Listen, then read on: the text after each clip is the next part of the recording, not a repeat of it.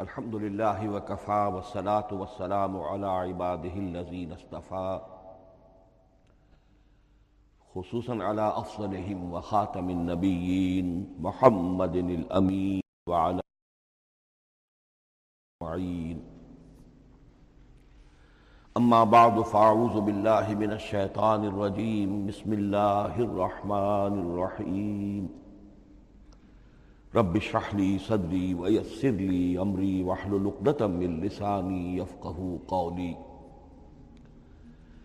اللهم ربنا انس وحشتنا في قبورنا وارحمنا بالقرآن العظيم اللهم اجعله لنا اماما ونورا وهدى ورحمة اللهم ذكرنا منه ما نسينا وعلمنا منه ما جهلنا وارزقنا تلاوته آناء الليل وآناء النهار واجعله لنا حجة يا رب العالمين آمین۔ کل دو نشستوں میں تعارف قرآن کے ضمن میں جن عنوانات پر گفتگو ہو چکی ہے ان میں سے ایک تشنا رہا، قرآن حکیم کی ترتیب اور تقسیم، اس کی تدوین کے بارے میں گفتگو ہماری مکمل ہو چکی تھی کہ قرآن حکیم کی تدوین تین مراحل میں مکمل ہوئی۔ اولاً خود حضور صلی اللہ علیہ وسلم نے اللہ تعالیٰ ہی کے حکم سے قرآن مجید کو مرتب کر دیا اور اس مرتب شکل میں امت کو منتقل کیا، ترتیب معین ہو چکی تھی، لیکن وہ کتابی شکل میں ما بین الدفترین جمع نہیں ہوا۔ اس کے بعد دوسرا مرحلہ آیا، حضرت ابو بکر صدیق رضی اللہ تعالی عنہ کے عہد خلافت کے دوران جب بہت سے حفاظ شہید ہو گئے جنگ یمامہ میں تو تشویش پیدا ہوئی کہ قرآن حکیم کو کتابی شکل کے اندر مرتب بھی کر لیا جائے، جمع کر لیا جائے۔ چنانچہ یہ کام حضرت ابو بکر صدیق کے عہد خلافت میں پورا ہو گیا اور اس کے لیے مصحف کا نام حضرت عبداللہ ابن مسعود کی تجویز پر حضرت ابو بکر صدیق رضی اللہ تعالیٰ عنہ نے طے کیا، لیکن اس کے چونکہ ابھی پڑھنے کے انداز میں لوگوں کو کافی آزادی دی گئی تھی کہ اپنے اپنے لہجے کے مطابق لوگ پڑھ سکتے ہیں، تو اس سے محسوس ہوا کہ اب اس کے لکھنے کے انداز میں بھی فرق آ رہا ہے، تو اس لیے ضرورت محسوس ہوئی کہ اس کا ایک اسکرپٹ، ایک رسم الخط جو متفق علیہ ہو، اجماعی ہو، وہ طے کر دیا جائے۔ چنانچہ یہ تیسرا مرحلہ حضرت عثمان رضی اللہ تعالیٰ عنہ کے عہد خلافت میں طے پایا، اسی لیے اس کو مصحف عثمانی کہتے ہیں، اس لیے کہ وہ رسم الخط اب ہمیشہ ہمیش کے لیے طے ہے، اس کے آفیشل نسخے تیار کیے گئے اور بڑے بڑے شہروں میں جو بھی اس وقت اس مسلمان ممالک تھے ایک ایک نسخہ بھیج دیا گیا اور باقی نسخے جو ہیں وہ تلف کر دیے گئے۔ تو اس طریقے سے گویا کہ ربع صدی کے اندر اندر یہ تینوں مرحلے جو ہیں مکمل ہو گئے ہیں، اور جیسا کہ میں نے عرض کیا سب تسلیم کرتے ہیں کہ جو قرآن آج ہمارے پاس ہے وہ وہی ہے بعینہ جو محمد الرسول اللہ نے اپنی امت کو دیا تھا۔ البتہ جہاں تک قرآن کی ترتیب اور تقسیم کا تعلق ہے، بعض باتیں تو میں بیان کر چکا ہوں، ان کا صرف اجمالی اعادہ کروں گا۔ نمبر ایک یہ کہ قرآن کی جو بیسک یونٹ ہے، بنیادی اکائی، وہ آیت ہے۔ آیت کو ہم جملہ نہیں کہہ سکتے، آیت کو ورس نہیں کہہ سکتے، مصرع نہیں کہہ سکتے، اس کی اسی اصطلاح کو ہمیں ریٹین کرنا ہوگا۔ آیتیں چھوٹی بھی ہیں، بڑی بھی ہیں۔ آیتیں صرف حروف مقطعات پر بھی مشتمل ہیں اور مرکبات ناقصہ پر بھی مشتمل ہیں، پورے پورے جملے کی ایک آیت بھی ہے اور کئی کئی جملوں پر ایک آیت بھی مشتمل ہے۔ یہ تمام امور توقیفی ہیں، یعنی حضور صلی اللہ علیہ وسلم کے بتانے پر موقوف علیہ، ان میں کسی کے اجتہاد کو، کسی منطق، کسی گرامر، کسی نحو، کسی بیان کے کسی اصول کو کوئی دخل نہیں۔ جہاں تک آیتوں کی تعداد کا تعلق ہے وہ مختلف فی ہے، وہ اتفاقی نہیں ہے، اس لیے کہ 6,500 کے لگ بھگ آیات ہیں۔ فرق کیوں ہے؟ ایک بڑا فرق تو اس وجہ سے واقع ہو جاتا ہے کہ تمام صورتوں کے آغاز میں جو آیت بسم اللہ لکھی ہوئی ہے اس کے ضمن میں ایک اختلاف ہے کہ آیا ہر مرتبہ اس آیت کو کاؤنٹ کیا جائے یا نہ کیا جائے۔ صرف ایک صورت ہے سورہ توبہ جس کے شروع میں آیت بسم اللہ نہیں ہے، باقی 113 صورتوں کے آغاز میں بسم اللہ لکھی ہوئی ہے۔ تو بعض حضرات اس کو سمجھتے ہیں کہ یہ کاؤنٹ نہیں کی جائے گی، بلکہ یہ تو در حقیقت صرف صورتوں کے درمیان فصل اور فرق قائم کرنے کے لیے یہ آیت بسم اللہ لکھ دی گئی ہے۔ تو آپ سمجھیے کہ جو اس پہ اختلاف ہوگا تو 113 کی عدد کا فرق تو اسی سے واقع ہو جائے گا۔ بعض اور مقامات پر بھی آیات کی تعداد میں قدر اختلاف ہے، وہ روایات ہی کی بنیاد پر، کسی شخص کو خود یہ حق حاصل نہیں ہے کہ وہ اس میں کوئی فرق کر سکے، تبدیلی کر سکے۔ بہرحال 6,500 کے لگ بھگ آیات ہے قرآن حکیم کی۔ آیتیں مل جل کر صورتوں کی شکل میں ہیں، ان کی تعداد متفق علیہ ہے 114۔ سورت سور سے بنا ہے، سور کے معنی فصیل ہے، گویا کہ ہر صورت جو ہے وہ اللہ تعالیٰ کے علم، معرفت، حکمت کا ایک شہر ہے۔ صورتوں میں آیات کے باہمی ربط کے حوالے سے اس کے معنی کے اندر اور اس کی حکمتوں کے اندر اضافہ ہوتا ہے، ربط آیات۔ اور جس طریقے سے کہ مختلف موتیوں کو پرو دیا جائے ایک دھاگے میں، اس سے ہار وجود میں آئے، جو ترتیب ہوگی موتیوں کی اس سے ان موتیوں کا حسن دوبالا ہو جائے گا، ایسے ہی معاملہ آیات قرآنیہ کا ہے کہ جو ایک صورت کے اندر ہے، اور ہر صورت کا ایک مرکزی مضمون یا عمود ہوتا ہے، اور تمام آیتیں اس سے منطلق اور اس سے منسلک ہوتی ہیں۔ ان صورتوں کے بعد جیسا کہ میں نے عرض کیا، دور صحابہ میں ہمیں صرف ایک اصطلاح اور ملتی ہے، حزب اور یا منزل۔ وہ اس سہولت کے لیے کہ اگر ایک ہفتے میں پورا قرآن ختم کرنا ہو، اس کی تلاوت مکمل کرنی ہو، تو روزانہ ایک حزب پڑھ لیا جائے۔ یہ چونکہ دور صحابہ میں بھی مذکور ہے، لہذا اس میں ہم دیکھتے ہیں کہ حسن موجود ہے، یعنی یہ کہ نہ تو یہ قباحت ہے کہ صورتوں کو توڑا گیا ہو، بلکہ پوری پوری صورتیں شامل ہیں، کوئی مصنوعی مساوات قائم کرنے کی کوشش نہیں ہے، کوئی حزب نسبتاً تھوڑا سا زیادہ بڑا ہے، کچھ تھوڑا سا چھوٹا ہے، لیکن تقریباً مساوی ہے، خام خواہ کی کوئی مصنوعی مساوات قائم کرنے کی کوشش نہیں ہے۔ اور اس کے باوجود یہ حسن موجود ہے کہ سورہ فاتحہ کو اگر ہم علیحدہ رکھ دیں کہ وہ پورے قرآن حکیم کے لیے ایک دباچہ اور مقدمہ ہے، تو پہلے حزب یا پہلی منزل میں 3 صورتیں، دوسرے میں 5، تیسرے میں 7، چوتھے میں 9، پانچویں میں 11، چھٹی میں 13، یہ سیڑھی ہے بالکل۔ اور جو آخری حزب مفصل کہلاتا ہے، اس میں چونکہ آخری پارے میں آپ کو معلوم ہے چھوٹی چھوٹی صورتیں ہیں، تو تعداد 65 ہے، وہ بھی جو آخری تعداد ہے 13 اس کا ملٹیپل ہے۔ بہرحال یہ حزب، یہ بھی دور صحابہ میں اس کا تذکرہ ہمیں ملتا ہے۔ البتہ جو مزید تقسیم کی چیزیں ہمارے ہاں معروف ہیں وہ بعد کی چیزیں۔ رکوعوں میں طویل صورتوں کو تقسیم کیا گیا تاکہ ایک رکعت میں اگر طویل صورت میں سے کوئی آیات پڑھنی ہے تو اس طرح پڑھی جائیں کہ مضمون ٹوٹے نہ۔ یہ حجاج ابن یوسف کے زمانے میں یہ کام ہوا ہے، اور بڑے غور و فکر سے ہوا، اور واقعتاً محسوس ہوتا ہے کہ معنوی جو ربط اور تعلق ہے اس کو ملحوظ رکھا گیا ہے۔ لیکن جو دوسری تقسیم ہمارے ہاں معروف ہو گئی ہے وہ پاروں کی ہے، اول تو یہ معلوم نہیں کہ یہ تقسیم کب ہوئی، مجہول الزمان ہے یہ۔ نمبر 2 یہ کہ اس میں یہ زیادتی بھی نظر آتی ہے کہ صورتوں کی فصیلیں توڑ دی گئی ہیں، گویا کہ ایک مصنوعی مساوات قائم کرنے کے لیے کہ 30 دن میں اگر قرآن مجید ختم کرنا ہو، ہر مہینے میں ایک ختم قرآن کوئی شخص کرنا چاہے تو روزانہ ایک پارہ پڑھ کر، لیکن یہ کہ اس میں وہ حسن موجود نہیں ہے، بلکہ یہ قباحت موجود ہے کہ صورتوں کاٹ دی گئی ہیں۔ اس کے بعد اب جو بات مجھے عرض کرنی تھی وہ یہ ہے کہ زیادہ عرصہ نہیں گزرا کہ قرآن حکیم کی ترتیب اور تقسیم کے ضمن میں ایک اور حقیقت سامنے آئی ہے، اور یہ حقیقت یہ ہے کہ قرآن حکیم کی صورتوں کے گروپس ہیں۔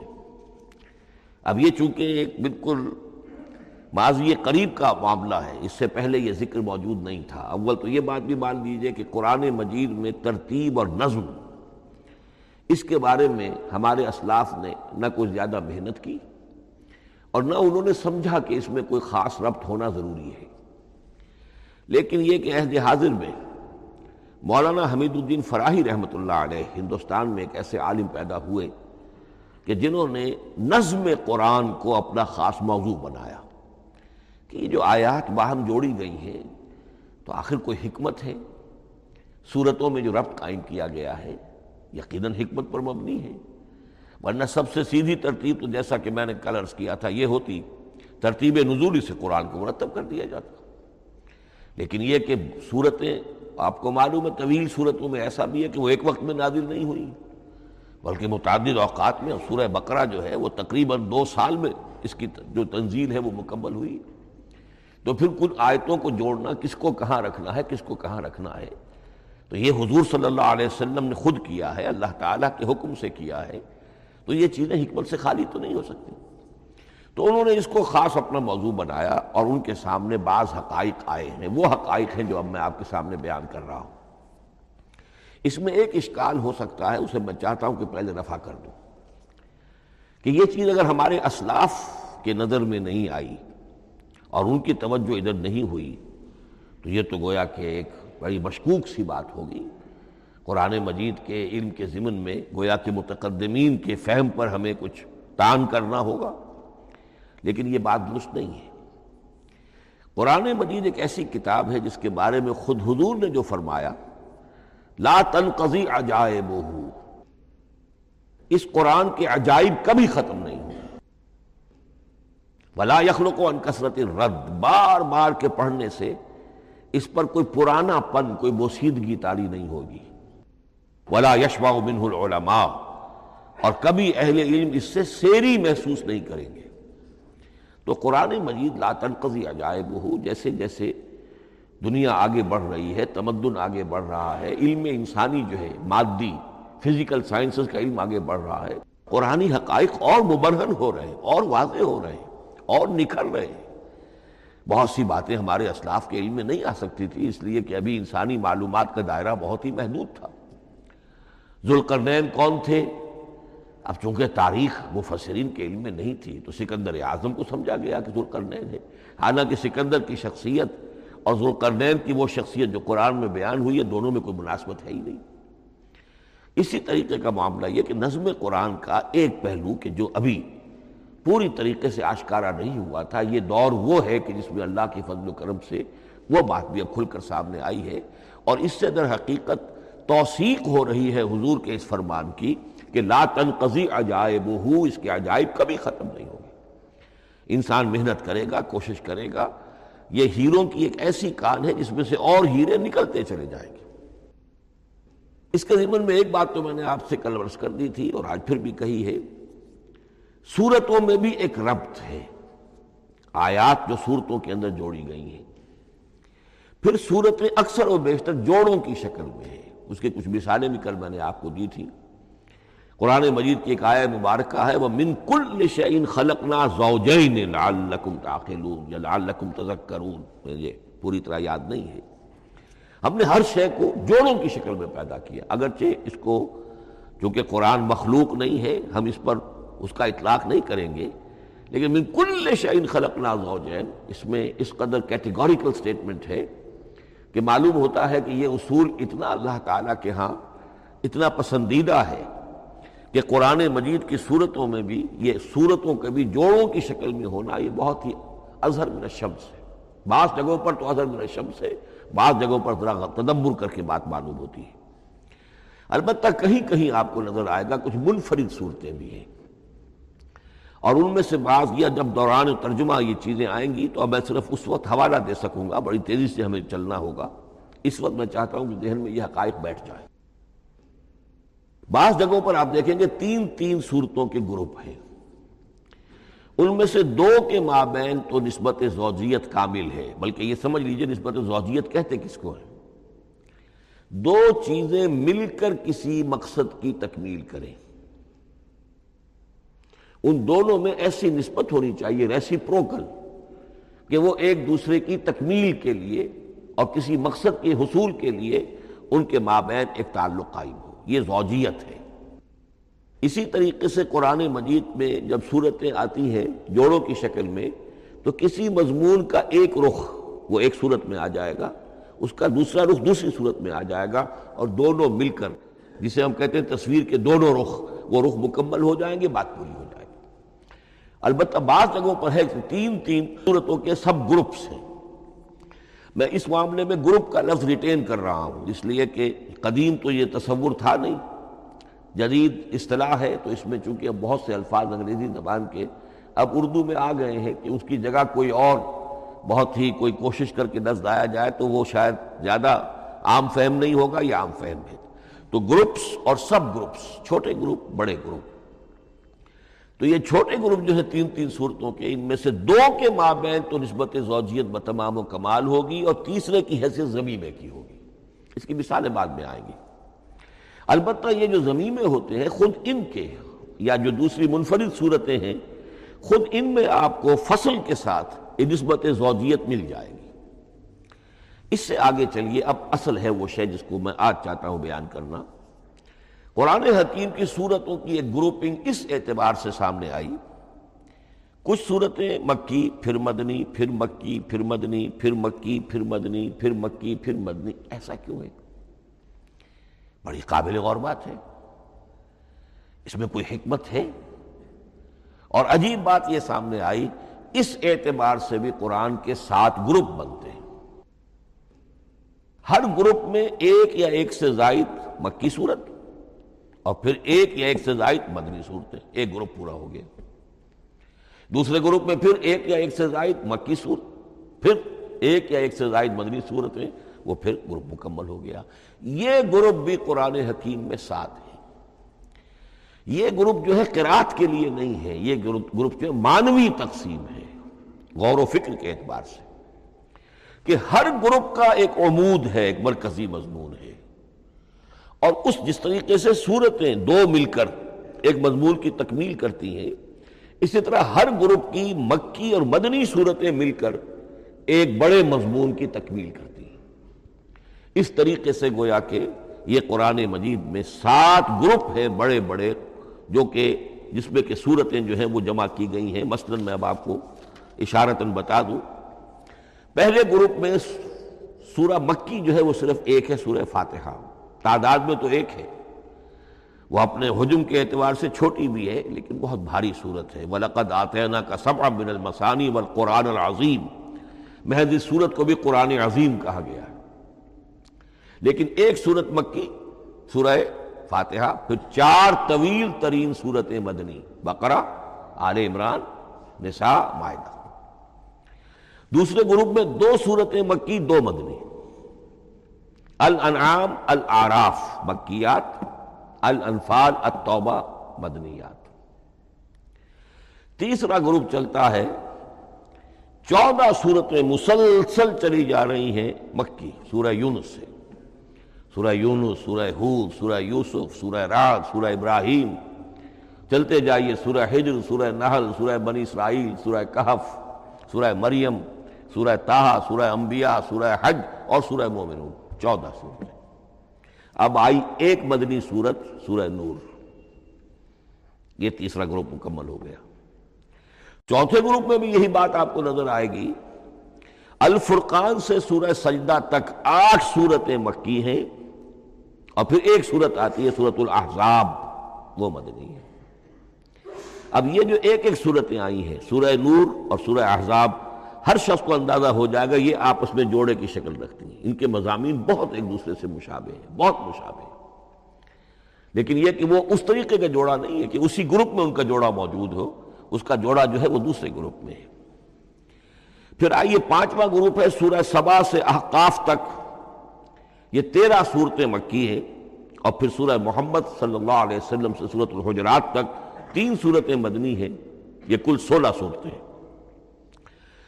چھٹے گروپ میں سورہ قاف سے سورہ واقعہ تک 7 صورتیں، یہ مکی ہے، اور سورہ حدید سے سورہ طلاق تک 10 صورتیں مدنی ہیں، یہ 17 صورتیں ہیں۔ آخری جو ہے وہ سورۃ الملک سے سورۃ الاخلاص تک 46 صورتیں اور سورہ معوذتین جو ہیں یہ دو ہیں کہ جو مدنی ہیں. بعض کا اس میں اختلاف ہے وہ میں بعد میں عرض کروں گا، لیکن جو میری رائے ہے وہ میں آپ کے سامنے رکھ رہا ہوں. اس طریقے سے یہ 7 گروپ جو ہیں قرآن مجید میں سورتوں کے وجود میں آئے. ہر گروپ کا ایک مرکزی مضمون ہے. مثلا پہلے گروپ کا مرکزی مضمون شریعت ہے. سورہ فاتحہ میں اہدنا الصراط المستقیم، اے اللہ ہمیں سیدھا راہ دکھا، سیدھے راستے کی ہدایت بخش. اب وہ سیدھا راستہ کیا ہے؟ شریعت خداوندی، شریعت الہی. اور شریعت مکمل ہو جاتی ہے ان 4 صورتوں میں. شریعت محمدی کا جو بلو پرنٹ ہے، ابتدائی خاکہ جو ہے، وہ آپ کو سورہ بقرہ میں ملے گا، اور اس کی جو تکمیلی صورتیں ہیں، تکمیلی احکام ہیں، وہ سورہ مائدہ. اس کے علاوہ اس گروپ میں جو زیادہ زور ہے وہ سابقہ امت مسلمہ سے گفت و شنید. سابقہ امت مسلمہ میں یہودی اور نصارہ دونوں شامل ہیں. اب ان پر جرح بھی ہے، ان پر تنقید بھی ہے، ان کو ملامت بھی ہے، ان کو ان کی قرارداد جرم ان کے خلاف جو ہے وہ بھی دی گئی ہے. اور پھر یہ کہ ان کو معزول کر کے اور نئی امت کو اس مقام پر نصب کرنے کا اعلان ہے، اور ان کو بڑی زوردار دعوت ہے کہ اب محمد پر ایمان لاؤ اور قرآن پر ایمان لاؤ صلی اللہ علیہ وسلم. یہ پہلا گروپ. اسی طریقے سے ہر گروپ کا، اب یہ ساتھ ساتھ جب ہم چلیں گے تو میں تفصیل کے ساتھ بیان کرتا جاؤں گا کہ اس گروپ کا یہ مرکزی مضمون ہے، اور اس طور سے یہ صورتیں آپس میں ایک دوسرے کے ساتھ مربوط ہیں. ان گروپوں میں آپ نے دیکھا ہوگا کہ پہلے اور آخری گروپ، ان کی ایک ریسیپروکل سی صورت ہے کہ پہلے گروپ میں مکی صورت صرف ایک چھوٹی سی، اور مدنی صورتیں 4 6 پارے سے زائد پر پھیلی ہوئی، جبکہ آخری گروپ میں سارے دونوں پارے جو ہے سورہ ملک سے شروع ہو کر مکی صورتوں پر مشتمل ہیں، آخر میں آ کر چھوٹی چھوٹی صورتیں وہ مدنیات ہیں. یہ ایک دوسرے کے بالکل ریسیپروکل ہیں، کانورس. لیکن دوسرا گروپ ادھر سے اور دوسرا ادھر سے، یعنی چھٹا، یہ بڑے متوازن ہیں. 2 صورتیں مکی، 2 مدنی، اور ادھر 7 صورتیں مکی اور 10 مدنی. لیکن 7 صورتیں جو ہیں وہ 3 رکوعوں کی ہیں، ان میں سے ایک 4 رکوعوں کی بھی ہے، اور اکثر و بیشتر وہ جو دوسری ہے وہ 2 رکوعوں کی ہے، تقریباً متبادل بنتی ہے. تو درمیان میں جو ہے ان میں جو مدنی صورتوں کا حصہ بہت کم ہے، اکثر و بیشتر جو ہے وہ مکی صورتیں ہیں. ان مکی صورتوں کے اندر بھی جو 6 گروپ تقریباً بنتے ہیں، اس لیے کہ پہلی گروپ کے اندر تو مکی صورت صرف سورہ فاتحہ ہے. تو ان میں سے پہلے 2 گروپوں میں رسالت کا مضمون مرکزی مضمون، درمیانی 2 گروپوں میں توحید کا مضمون مرکزی مضمون ہے، آخری 2 گروپوں میں انذار آخرت کا مضمون مرکزی مضمون ہے. آخری صورتیں آپ کو معلوم ہے سورہ قاف سے شروع ہو کر، تو پھر یہ انذار آخرت جو ہے ان سب کا مرکزی مضمون ہے.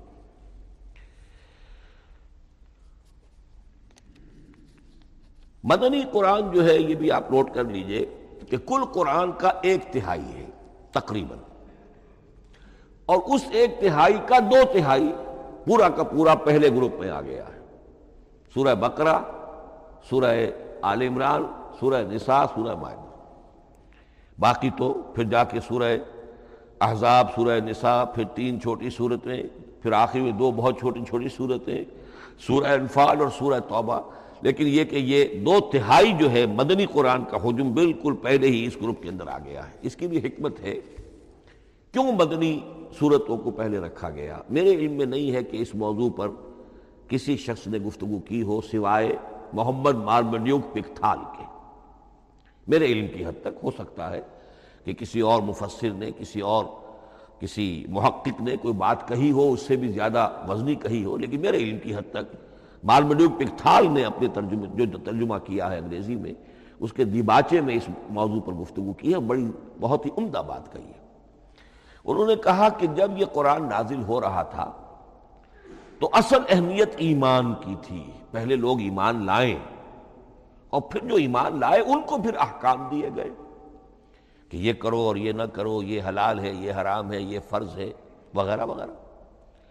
لیکن جب ایک امت وجود میں آ گئی، امت کے وجود میں آنے کے بعد اب نسلاً مسلمان پیدا ہو رہے ہیں.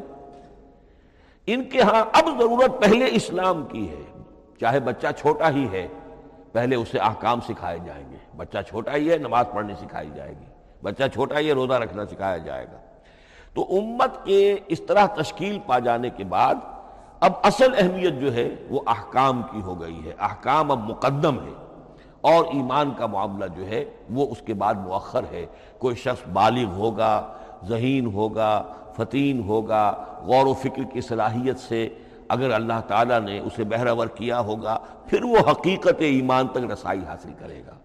ورنہ یہ ہے کہ عام ایک مسلمان جو ہے اسے جہاں تک احکام کا تعلق ہے ان پر تو عمل کرنا ہی ہے. تو یہ بڑی میں سمجھتا ہوں کہ ذہانت پر مبنی بات ہے کہ جو محمد مارماڈیوک پکتھال نے کہی ہے اور مجھے اس سے اتفاق ہے. اب آئیے اگلا معاملہ, اگلی بحث, اگلا موضوع, قرآن کا موضوع کیا ہے. کیا قرآن فلسفے کی کتاب ہے, سائنس کی کتاب ہے, کیا یہ جیولوجی کی کتاب ہے, فزکس کی کتاب ہے, کس چیز کی کتاب ہے؟ تو پہلی بات یہ سمجھیے, قرآن کا موضوع ہے انسان,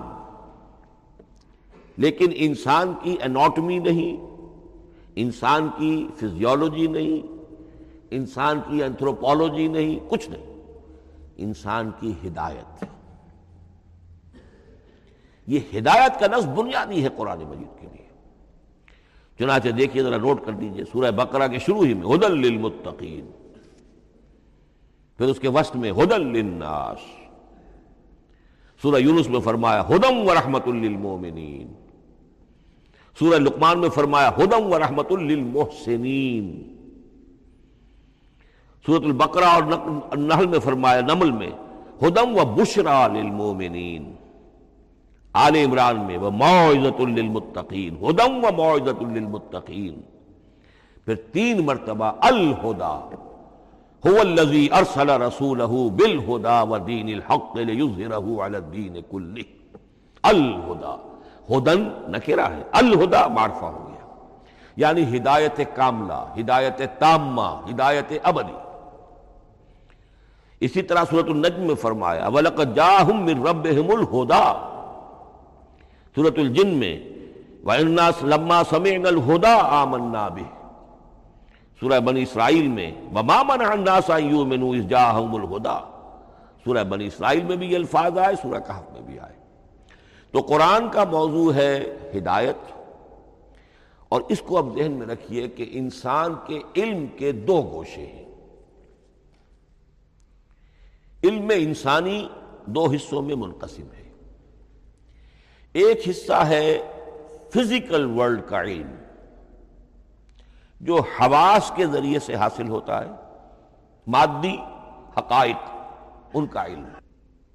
حواس خمسہ, ہمارا دیکھنا, سننا, سونگنا, چکھنا, چھونا, یہ تمام صلاحیتیں ہیں, ان سے کچھ معلومات حاصل ہوتی ہیں, اور عقل کا یہ کمپیوٹر ان کو پروسیس کرتا ہے, اس سے نتائج نکالتا ہے, نتائج نکال کے سٹور کر لیتا ہے. پھر مزید کوئی معلومات حواس کے ذریعے سے حاصل ہوتی ہیں, اب ان کو وہ پھر پروسیس کر کے جو سابق میموری سٹورڈ ہے اس کے ساتھ ریکنسائل کر کے کوئی اور نتیجہ اخذ کرتا ہے.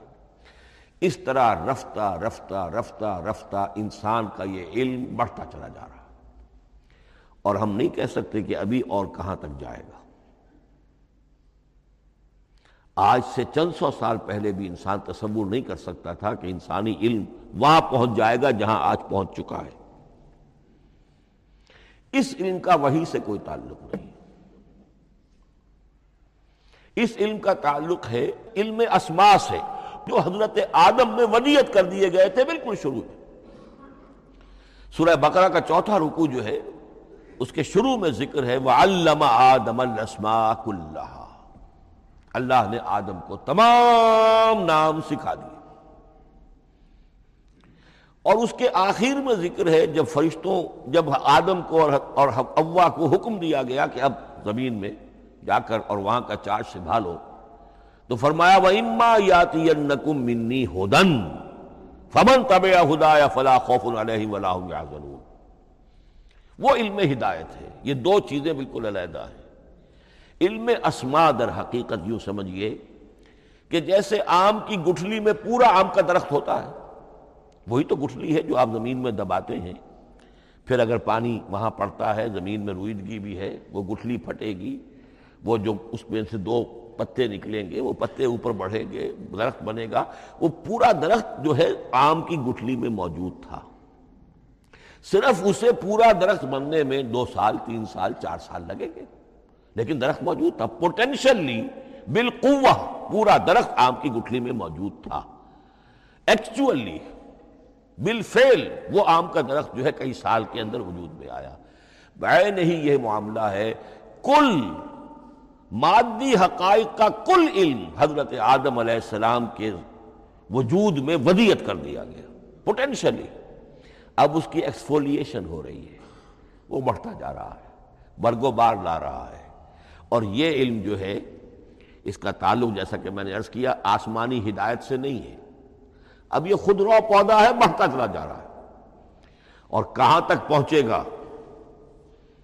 علامہ اقبال نے صحیح تعبیر کی ہے، عروج آدم خاکی سے انجم سہ میں جاتے ہیں کہ یہ ٹوٹا ہوا تارا مہ کامل نہ بن جائے۔ علامہ کی زندگی میں تو انسان نے چاند پر قدم نہیں رکھا تھا، لیکن یہ کہ اب تو چاند پر قدم رکھ کر انسان آ چکا، تو عروج آدم خاکی سے انجم سہمے جاتے ہیں کہ یہ ٹوٹا ہوا تارا مہ کامل نہ بن جائے۔ یہ ہے انسانی علم۔ اس انسانی علم کے ساتھ اگر وہ علم وہی علم ہدایت نہ ہو تو یہ علم جو ہے بجائے خیر کے شر بن جائے۔ آج وہ شیطانی قوت بن چکا ہے، وہ علم ہلاکت کا سامان بن چکا ہے، تباہی کا ذریعہ بن چکا ہے، لیکن اس کے ساتھ دوسری بات ضروری تھی جو کہ وحی کے ذریعے سے آنے والا علم تھا۔ فَإِمَّا يَاتِيَنَّكُم مِّنِّي هُدًى فَمَن تَبِعَ هُدَايَ فَلَا خَوْفٌ عَلَيْهِمْ وَلَا هُمْ يَحْزَنُونَ۔ یہ علم الہدایت جو ہے یہ در حقیقت قرآن حکیم میں آ کر مکمل ہو گیا۔ اس کے لیے بھی میں چاہتا ہوں کہ بات آپ سمجھ لیں، اس میں جو ارتقاء ہوا ہے، پہلی کتابیں نازل ہوئیں ان میں بھی ہدن تو تھی، کل بھی میں نے آپ کو آیت سنائی تھی سورہ مائدہ کی، انا انزلنا التوراۃ فیہا ہدن و نور، ہم نے تورات نازل کی تھی، اس میں ہدایت بھی تھی، نور بھی تھا۔ اسی رکوع میں، 7واں رکوع ہے وہ سورہ مائدہ کا، انجیل کے بارے میں فیہ ہدن و نور، اس میں بھی ہدن بھی تھی، ہدایت بھی تھی، نور بھی تھا، لیکن یہ ہدایت اور یہ نور درجہ بدرجہ ترقی کر رہا ہے، یہاں تک کہ کامل ہوا ہے، قرآن میں آ کر الہدا بن گیا ہے۔ اب یہ ہدن نہیں، الہدا، کامل ہدایت نامہ۔ اس کی وجہ کیا ہے؟ دیکھیے، ایک بچے کو اگر آپ تعلیم دینا چاہتے ہیں تو اس کی ذہنی سطح کو ملحوظ رکھے بغیر تو نہیں دے سکتے۔ آپ چاہے پی ایچ ڈی استاد رکھ دیں کسی بچے کے لیے، بچہ بھی پرائمری کی تعلیم پا رہا ہے، وہ پی ایچ ڈی کا استاد کیا کچھ پلا دے گا اس کو، کیا پڑھا دے گا اس کو؟ اس کی اپنی استعداد جو ہے ابھی اتنی کم ہے کہ اسی کی مناسبت سے اسے تعلیم دی جائے گی، رفتہ رفتہ وہ آگے بڑھے گا، یہاں تک کہ وہ اپنے پوری عقل کے اور شعور کی پوری شدت اور قوت کو پہنچ جائے گا، بلوغت کو پہنچ جائے گا۔ اب اسے آخری علم پڑھایا جائے گا، اب اسے فلسفہ پڑھایا جائے گا، پہلے وہ ہسٹری پڑھ رہا تھا، اب فلسفی آف ہسٹری پڑھے گا۔ اس حوالے سے تدریجاً اللہ تعالیٰ نے، تورات میں صرف احکام ہے، حکمت ہے ہی نہیں، انجیل میں حکمت ہے، احکام ہے ہی نہیں، دونوں مل کر ایک بات کو مکمل کرتی ہیں۔ تورات میں صرف احکام ہے، حکمت ہے ہی نہیں۔ جیسے کہ میں نے عرض کیا تھا، بچے کو آپ بتا دیتے ہیں بھئی روزہ ٹوٹ جاتا ہے اس طریقے سے، روزے کا مطلب یہ ہے اب دن بھر کھانا کچھ نہیں ہے، چاہے بچہ ابھی 6 سال کا ہے، 7 سال کا ہے، 8 سال کا ہے، آپ بتا رہے ہیں احکام تو دے دیے جائیں، یہ کرو یہ نہ کرو، یہ ڈوز ہے یہ ڈونٹس ہیں۔ تو احکام عشرہ، دی 10 کمانڈمنٹس، احکام دیے گئے، حکمت نہیں۔ ابھی حکمت کا تحمل ان کے لیے ممکن نہیں تھا، ابھی وہ عہد طفولیت ہے نوع انسانی کا۔ یوں سمجھیے کہ آج سے 3500 سال قبل کا انسان، 1400 قبل مسیح میں تورات دی گئی ہے حضرت موسیٰ علیہ السلام کو، اب یہ 2000 مسیح آنے والا ہے، تو 3400 سال پہلے کی بات ہے، تو انسانی ذہن ابھی جس سطح پر تھا، یہاں تک کہ 2000 سال پہلے حضرت مسیح علیہ السلام کے بھی الفاظ انجیل میں موجود ہیں، اب بھی موجود ہیں۔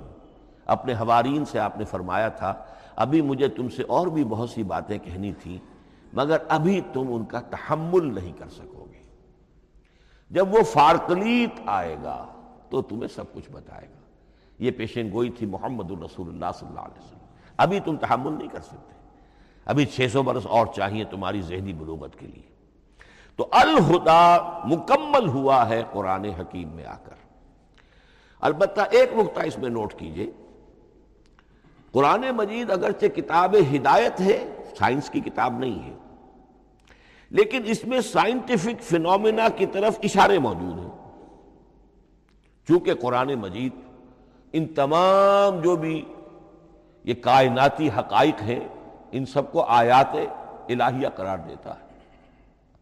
ان فی خلق السماوات والارض واختلاف اللیل والنہار والفلک التی تجری فی البحر بما ينفع الناس وما انزل اللہ من السماء من ماء فاحیا به الارض بعد موتها وبث فیها من كل دابة وتصریف الریاح والسحاب المسخر بین السماء والارض لآیات لقوم یعقلون۔ یہ سب نشانیاں ہیں اللہ کی، اللہ کی قدرت، اللہ کی عظمت، اللہ کے علم کامل، اللہ کی حکمت بالغہ، سب نشانیاں۔ تو یہ جو فزیکل فینومینا ہے ان کی طرف قرآن ریفر کرتا ہے۔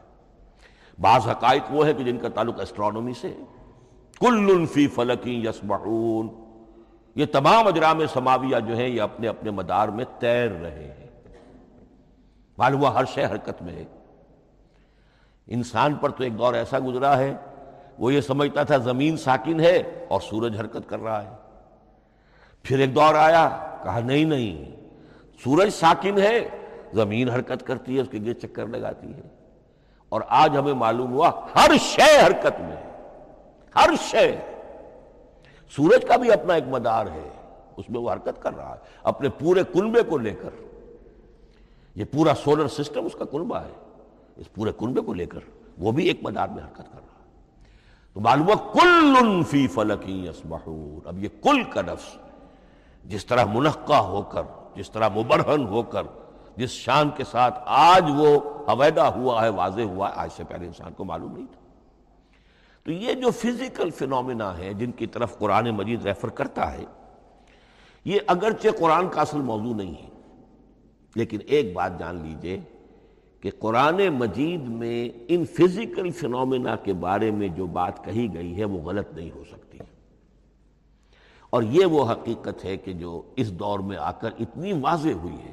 آپ نے نام سنا ہوگا ڈاکٹر مورس بکائی کا، یہ فرانسیسی سرجن تھے، انہوں نے مطالعہ کیا، کمپیریٹو اسٹڈی کی، قرآن بائبل دونوں کی، بائبل سے مراد اولڈ ٹیسٹمنٹ نیو ٹیسٹمنٹ دونوں، اور وہ اس نتیجے پر پہنچا کہ پورے قرآن میں کوئی ایک لفظ ایسا نہیں ہے جسے ہماری ساری سائنسی انکشافات میں سے کسی نے غلط ثابت کیا،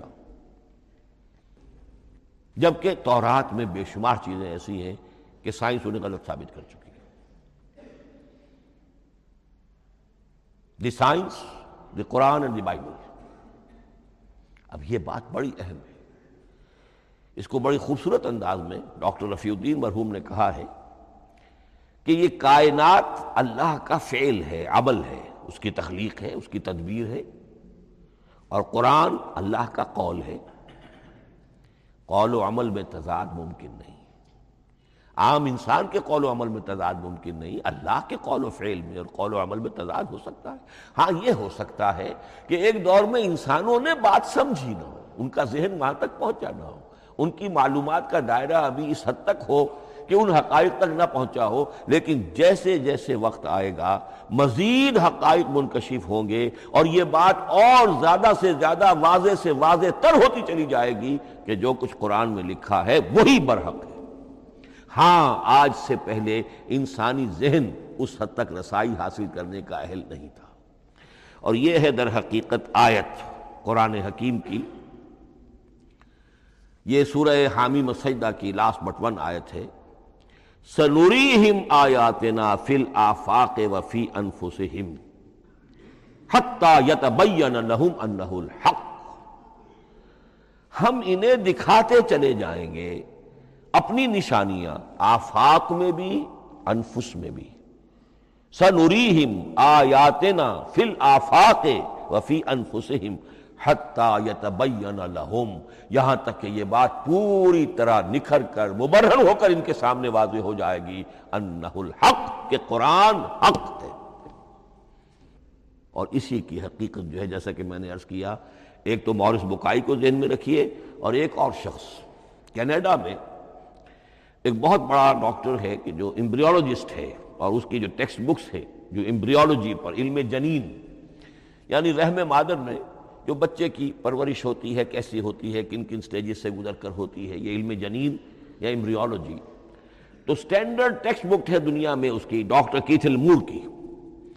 اور وہ حیران رہ گیا کہ میں نے جب قرآن کا مطالعہ کیا کہ آج سے 1400 برس قبل، جب کہ نہ مائکروسکوپ تھی نہ ڈسیکشن ہوتا تھا ابھی ہیومن باڈی کا، یہ حقائق جو قرآن بیان کر رہا ہے، وَلَقَدْ خَلَقْنَا الْإِنسَانَ مِنْ صُلَالَةٍ مِّن مَّاءٍ مَّهِينٍ ثُمَّ جَعَلْنَاهُ نُطْفَةً فِي قَرَارٍ مَّكِينٍ ثُمَّ خَلَقْنَا النُّطْفَةَ عَلَقَةً فَخَلَقْنَا الْعَلَقَةَ مُضْغَةً فَخَلَقْنَا الْمُضْغَةَ عِظَامًا فَكَسَوْنَا الْعِظَامَ لَحْمًا. یہ کہاں سے معلوم ہے؟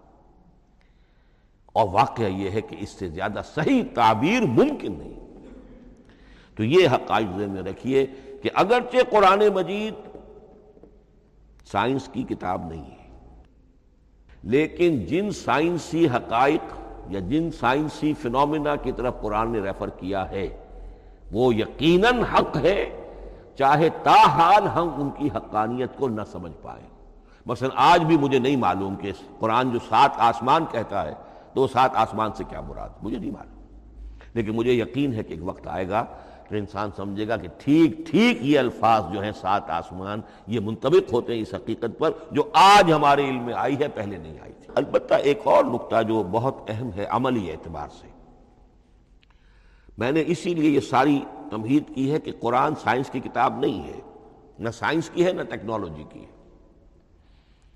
اس حوالے سے ایک بڑا منطقی نتیجہ نکلتا ہے، اور وہ یہ ہے کہ اگر ہمارے اسلاف نے قرآن کی ان آیات کا کوئی خاص مفہوم معین کیا اپنے دور کی معلومات کی سطح پر، ہمارے لیے لازم نہیں ہے کہ ہم اس کی پیروی کریں.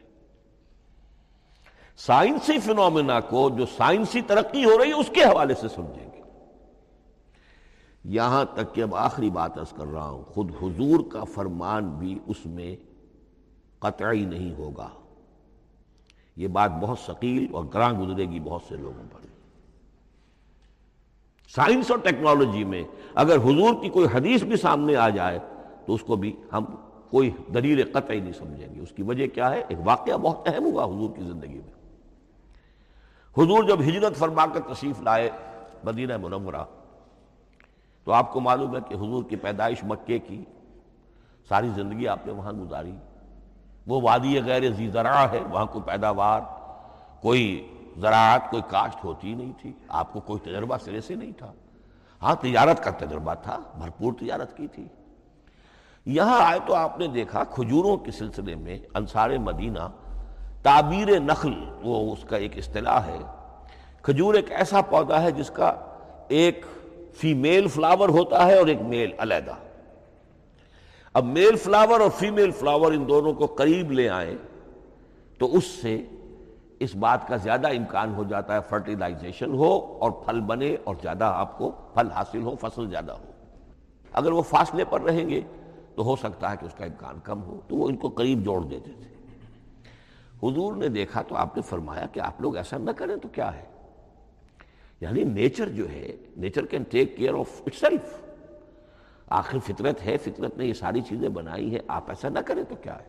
صرف یہ کہا آپ نے روکا نہیں. لیکن ظاہر بات ہے صحابہ کرام کے لیے رضوان اللہ تعالی علیہ اجمعین حضور کا اتنا کہنا بھی گویا کہ حکم کے درمیان، انہوں نے اس سال وہ کام نہیں کیا، فصل کم ہو گئی. اب وہ ڈرتے ڈرتے جھجکتے جھجکتے حضور کی خدمت میں آئے. حضور آپ نے فرمایا تھا ہم نے وہ نہیں کیا، تعبیر نخل اس سال نہیں کی ہم نے، فصل کم ہوئی ہے. آپ نے فرمایا انتم اعلم بامور دنیاکم، اس کا ایک ایک لفظ یاد کر لیجئے، انتم اعلم بامور دنیاکم. اپنے یہ دنیاوی اور مادی معاملات میں تم زیادہ تجربے کار ہو، تم زیادہ حقائق سے واقف ہو. میں عالموں کا لفظی ترجمہ یہاں کرنا جو ہے اس کی جرت مجھے نہیں ہو رہی، تم زیادہ واقف ہو ان چیزوں سے. میں یہ چیزیں سکھانے نہیں آیا، آپ ٹیکنالوجی پڑھانے نہیں آئے تھے، آپ طب سکھانے نہیں آئے تھے، آپ کوئی اور سائنس پڑھانے نہیں آئے تھے، ورنہ تو ہم شکوہ کرتے کہ آپ نے ہمیں ایٹم بم بنانا کیوں نہیں سکھا دیا پہلے. نہیں، یہ موضوع ہی نہیں ہے. قرآن کا موضوع معین ہونا چاہیے. قرآن کا موضوع انسان کی ہدایت، اس ہدایت کے لیے جس قدر اس کو ضرورت ہے علم کی کہ وہ جو یہ فزیکل فینومینا ہیں ان کے حوالے سے بھی ہدایت حاصل کرے، اس حد تک ان کا تذکرہ ہے. لیکن یہ یقین اور ایمان ہونا چاہیے کہ قرآن مجید کے الفاظ میں جو شے مضمر ہے وہ کبھی غلط ثابت نہیں ہوگی. یہ ہو سکتا ہے کہ قرآن کی کسی آیت کا کوئی مفہوم ہمارے اسلاف نے 1000 برس پہلے یا 600 برس پہلے سمجھا ہو اور وہ مفہوم غلط ثابت ہو جائے، وہ ایک الگ بات ہوگی. لیکن قرآن مجید کا ٹیکسٹ جو ہے اس کے اندر کہیں ایسی بات نہیں آ سکتی. اب آئیے فہم قرآن کے اصول. ظاہر بات ہے کہ اس موضوع پر اصول تفسیر پر کوئی مجھے تفصیلی اس وقت گفتگو کرنے کا موقع تو نہیں ہے، البتہ یہ کہ 7 گنتی کر کے چیزیں نوٹ کر لیجئے کہ جس سے قرآن مجید کے فہم میں سہولت حاصل ہوگی. پہلی بات وہ جو کسی درجے میں پہلے بھی سامنے آ چکی ہے، قرآن کا اسلوب استدلال منطقی نہیں ہے، فطری ہے. ایک ہوتا ہے منطق کی گتھیوں سے اور منطق کے اصولوں سے اور منطق کی دلیلوں سے بات ثابت کی، نہیں. قرآن فطرت انسانی کے مطابق بات کرتا ہے. ایک ان پڑھ شخص بھی قرآن کو اپنے سے دور یا اپنے آپ کو قرآن سے دور نہیں سمجھے گا، اگر ذرا سا وہ قرآن کو سمجھ سکتا بس. لیکن یہ ہے کہ قرآن مجید کا جو اسلوب ہے وہ ایک تو یہ کہ منطقی نہیں، فطری ہے، یا اس میں اگر ایک لفظ کا اضافہ کیا جائے خطابی ہے. خطابی کیا ہوتا ہے؟ جو میں کل عرض کر چکا ہوں، خطبے کی ایک شان ہوتی ہے، وہ دلیل کے ساتھ ساتھ جذبات سے بھی اپیل کرتا ہے، اور اس میں آپ کو ایک اپنے باطن میں جھانکنے کی دعوت دی جاتی ہے. تم ذرا اپنے باطن میں جھانک کر دیکھو. بعض آیات ایسی ہیں، بڑی پیاری آیات ہیں، افی اللہ شکن فاطر السماوات والارض. بس، کیا اللہ کی ہستی میں بھی کوئی شک ہو سکتا ہے جو آسمان اور زمین کا پیدا کرنے والا ہے؟ غور کرو، سوچو. تو یہ صرف آپ کے درو بینی، آپ کو اپنے اندر جھانکنے کی دعوت ہے. اسی طرح اَإِنَّكُمْ لَتَشْهَدُونَ أَنَّمَا اللَّهَ آلِهَةً أُخْرَىٰ، کیا واقعتاً تم اس کی گواہی دیتے ہو کہ اللہ کے ساتھ کوئی اور بھی الہ ہے؟ یہ گویا کہ کسی کے آنکھوں میں آنکھیں ڈال کر پیئرسنگ آئیز کے ساتھ کسی سے سوال کرنا، کیا واقعی؟ اور اس مندر حقیقت کون سی ہے پس منظر میں؟ یہ بنائے ہوئے ڈھکوسلے ہیں، ان پر خود تمہارا دل مطمئن نہیں ہے. تم کہتے تو ہو یہ ہمارا عقیدہ ہے اور یہ ہماری بات ہے اور یہ ہمارا موروثی عقیدہ ہے، ھذا ما وجدنا علیہ آبانا، ہم نے آباؤ. لیکن واقعتاً غور تو کرو، کیا واقعی تم گواہی دیتے ہو کہ اللہ کے سوا کوئی اور آلہہ بھی موجود ہیں؟ اس کو آپ کہیں گے خطابی انداز. نمبر 2، قرآن حکیم میں 2 طرح کی آیات ہیں، محکمات اور متشابہات. یہ سورہ آل عمران کے شروع میں یہ بہت اہم مضمون جو ہے وہ آ گیا ہے. هو الذی انزل علیک الکتاب منہ آیات محکمات ہن ام الکتاب و اخر متشابہات، آل عمران آیت نمبر 7. اب یہ جو متشابہات ہیں یہ کون سی ہیں اور محکمات ہیں وہ کون سی ہیں، اس کو ذہن میں رکھیے. نمبر 1، محکم قطعی، تمام جتنی بھی آیات احکام ہیں وہ محکم ہے. یہ کرو، یہ نہ کرو، یہ جائز، یہ حرام، آیات احکام محکم. اسی ایک مادے سے لفظ بنا ہے، یہ محکم بھی اور احکام، حکم. البتہ عالم غیب کی ساری خبریں متشابہات میں سے، عالم غیب ہو، عالم ارواح ہو، عالم برزخ ہو، عالم آخرت ہو، ان کے تمام حقائق یہ متشابہات میں سے. ان کو ہم حقیقتاً سمجھ نہیں سکتے، ہمارا تجربہ ہی نہیں، ہمارا کوئی مشاہدہ ہی نہیں. جیسا کہ ایک حدیث میں آیا ہے جنت کی جو بھی نعمتیں ہیں، ایک تو وہ نعمتیں جن کا ذکر قرآن میں ہے اور ان الفاظ میں ہے جن سے ہم واقف ہیں. اب ان میں تو یہ ہے کہ حور و قصور اور پھل اور یہ اور دودھ اور شہد اور وغیرہ وغیرہ وغیرہ، وہ چیزیں ہم جانتے ہیں، تو وہ بھی حق ہیں، ایسے ہی ہوں گی، اتوب ہی متشابہہ. لیکن یہ صرف نزل ہے، یہ تو ابتدائی مہمان نوازی ہے. نزل من غفور الرحیم، جو اصل ضیافت ہونی ہے اہل جنت کی، اس کے بارے میں فرمایا وہ نعمتیں دینے ملیں گی. ما لا عین رات ولا اذن سمعت وما خطر علی قلب بشر، نہ کسی آنکھ نے کبھی دیکھی، نہ کسی کان نے کبھی سنی، نہ کسی انسان کے دل پر ان کا خیال تک وارد ہو. انہیں ہم کیا سمجھیں گے؟ تو عالم برزخ، عالم آخرہ، عالم غیب، عالم ارواح، ان کی تمام چیزوں کو ہم آیات متشابہات میں سے سمجھیں گے. البتہ یہ جو سائنٹیفک فینومینا والی باتیں ہیں نادری علوم کی، ان میں یہ ہے کہ متشابہ اور محکم ہونے کا معاملہ بدلتا چلا جا رہا ہے. جب تک وہ ہمارا سائنسی علم وہاں تک نہیں پہنچا تھا، وہ آیت ابھی متشابہ تھی، سمجھ میں نہیں آ رہی تھی. لیکن اب جب کہ وہ بات وہاں پہنچ گئی اور کھل گئی بات، اب معلوم ہوا کل فی فلک یسبحون. اب یہ آیت محکمات میں آ گئی. اب یہ وہ بات نہیں رہی کہ جس کا صحیح مفہوم سمجھنا ہمارے لیے مشکل ہو. تیسری بات، تفسیر اور تعویل میں کیا فرق ہے.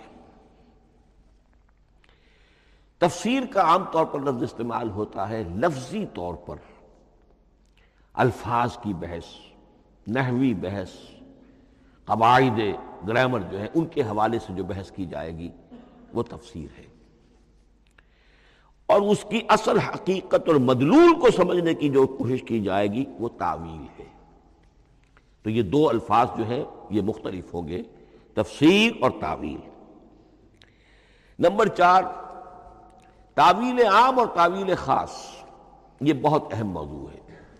دیکھیے قرآن مجید نازل ہوا ایک خاص ٹائم اینڈ سپیس پس منظر میں.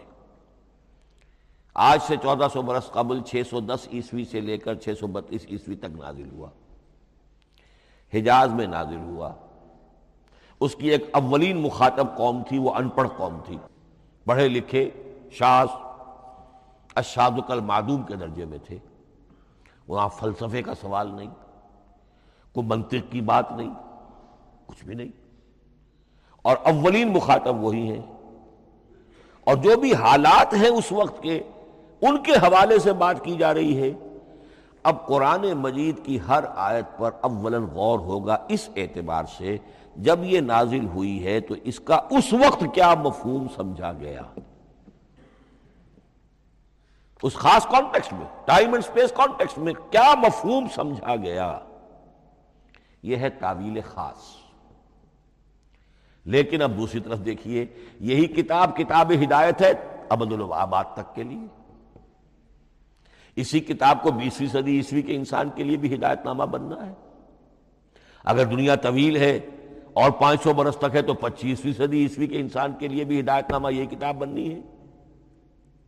یہ عرب کے امیین کے لیے ہدایت نامہ تھی تو ایران کے فلسفیوں کے لیے بھی تو ہدایت نامہ تھی. لہذا ان الفاظ کے اندر یہ قرآن کے اعجاز کا وہ پہلو ہے جو بہت نمایاں ہے، کہ ان الفاظ کے اندر کہ جو ایک خاص کانٹیکسٹ میں نازل ہوئے اور اس وقت ان کا ایک معین مفہوم سمجھا گیا، انہی میں وہ عموم بھی موجود ہے کہ اسی سے ہمیشہ ہمیشہ کے لیے ہدایت اخذ کی جا سکتی ہے. اس کو ہم کہیں گے تعویل عام. اس کانٹیکسٹ سے ذرا نکال کر اب اس آیت کے الفاظ، اس کا در و بست، اس کا ما سبق، اس کے بعد ما بعد، سیاق و سباق، اس کے حوالے سے بیٹھ کر بات کی جائے.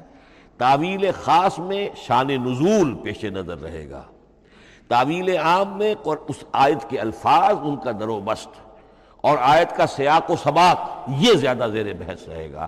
تو معلوم ہوا کہ یہ دونوں چیزیں اپنی اپنی جگہ اہم ہیں. نہ تو انسان صرف تعویل خاص تک اپنے آپ کو محدود کر لے، اگر وہ کرے گا تو گویا کہ وہ صرف اس دور کا قرآن پڑھ رہا ہے، آج کا قرآن وہ نہیں پڑھ رہا۔ قرآن کے اندر تو واقعتاً یہ شان ہے کہ میں جس کے لیے الفاظ یہ استعمال کیا کرتا ہوں کہ ہر دور کے افق پر ایک خورشید تازہ کے مانند طلوع ہوگی یہ کتاب۔ معلوم ہوگا آج کا قرآن ہے، یہ ہمیں آج ملا ہے قرآن، اور گویا کہ آج جو ہمیں مسائل درپیش ہے ان کا حل ہے جو یہ قرآن پیش کر رہا ہے۔ یہ اس کا اعجاز ہے، یہ اس کا کمال ہے۔ اس اعتبار سے نوٹ کیجئے تعویل خاص اور تعویل عام، یہ الفاظ چونکہ بار بار دورہ ترجمہ آئیں گے تو اس لیے میں نے ان اصطلاحات سے چاہا کہ آپ واقف ہو جائیں۔ ایک اور اس میں بات سمجھنے کی ہے تذکر اور تدبر۔ قرآن سے بنیادی ہدایت حاصل کر لینا، اس کے لیے قرآن انتہائی آسان ہے۔ وَلَقَدْ يَسَّرْنَا الْقُرْآنَ لِلذِّكْرِ فَهَلْ مِن مُدَّكِرٍ۔ ذرا سی انسان کو عربی آتی ہو کہ براہ راست قرآن کا مفہوم آپ کے ذہن اور قلب پر نازل ہوتا چلا جائے، بس قرآن کا اصل جو پیغام ہے، جو اس کی اصل ہدایت ہے، اس کی تمثیل یوں سمجھیے کہ سمندر میں اگر کوئی آئل ٹینکر جو ہے ٹوٹ جائے تو میلوں جو آئل ہوتا ہے وہ سطح سمندر کے اوپر پھیل جاتا ہے، سطح پر رہے گا، نیچے تو جائے گا نہیں۔ تو یوں سمجھیے کہ قرآن مجید کا جو لب لباب ہے، لب لباب، وہ اس کی سطح پر موجود ہے، لیکن اس کے یہ مطلب نہیں ہے کہ صرف سطح ہی سطح ہے۔ اس کی گہرائی فیتم لس، اس کی گہرائی وہ ہے کہ جس کی کوئی حد نہیں۔ اب اس کے لیے تعمق، گہرائی میں غوطہ زنی کرنا، قرآن میں ہو غوطہ زن اے مرد مسلمان، اس کے اعتبار سے یہ دنیا کی مشکل ترین کتاب ہے۔ اچھی طرح سمجھ لیجیے، اس کی تہہ تک پہنچنا ممکن ہی نہیں۔ غلطی سے ہم کبھی کبھی کسی شخص کی مدح کرتے ہوئے کہہ دیتے ہیں فلاں شخص کو قرآن پر بڑا عبور حاصل ہے۔ ایک عالم دین نے یہ الفاظ میرے بارے میں کہہ دیے تھے، میں نے فوراً ٹوک دیا، میں نے کہا آپ کیا، یہ قرآن کی آپ نے گویا کہ قرآن مجید کی شان میں گستاخی کی ہے، قرآن کی توہین کی ہے۔ عبور کہتے ہیں ایک کنارے سے دوسرے کنارے کو چلے جانا، دریا عبور کر لیا، قرآن کے کنارے ہیں ہی نہیں، یہ ناپیدا کنار سمندر ہے، اس سمندر کا کوئی کنارہ نہیں، نہ اس کی گہرائی اور نہ اس کے کنارے۔ لہذا پوری زندگی، کوئی امام رازی ہو، کوئی زمخشری ہو، کوئی ہو، پوری زندگی کھپا کر بھی وہ یہ نہیں کہہ سکے گا کہ میں نے قرآن مجید کو بتمام و کمال سمجھ لیا ہے۔ معاذ اللہ، معاذ اللہ، معاذ اللہ، ناممکن، وراء الورا ثم وراء الورا۔ یہ ہے تذکر اور تدبر، اس کے لیے تو پوری زندگی انسان کھپائے، پورا وقت اس کے لیے لگائے، پوری صلاحیت کھپا دے، تب بھی وہ بہت سی جگہوں پر پھر بھی کہے گا واللہ عالم۔ امام رازی کو بھی نہ معلوم کتنے مقامات پر جا کر یہ کہنا پڑا ہے کہ اللہ بہتر جانتا ہے۔ اعلم ان ھذا المقام مقام غامض عمیق مہیب، یہ مقام تو بہت مہیب ہے، پرہیبت ہے، بہت گہرا ہے، بہت غامض ہے۔ امام راضی کہہ رہے ہیں 30 جلدوں میں تفسیر لکھنے والا شخص۔ اقول قولی ھذا واستغفر اللہ لی ولکم ولسائر المسلمین والمسلمات۔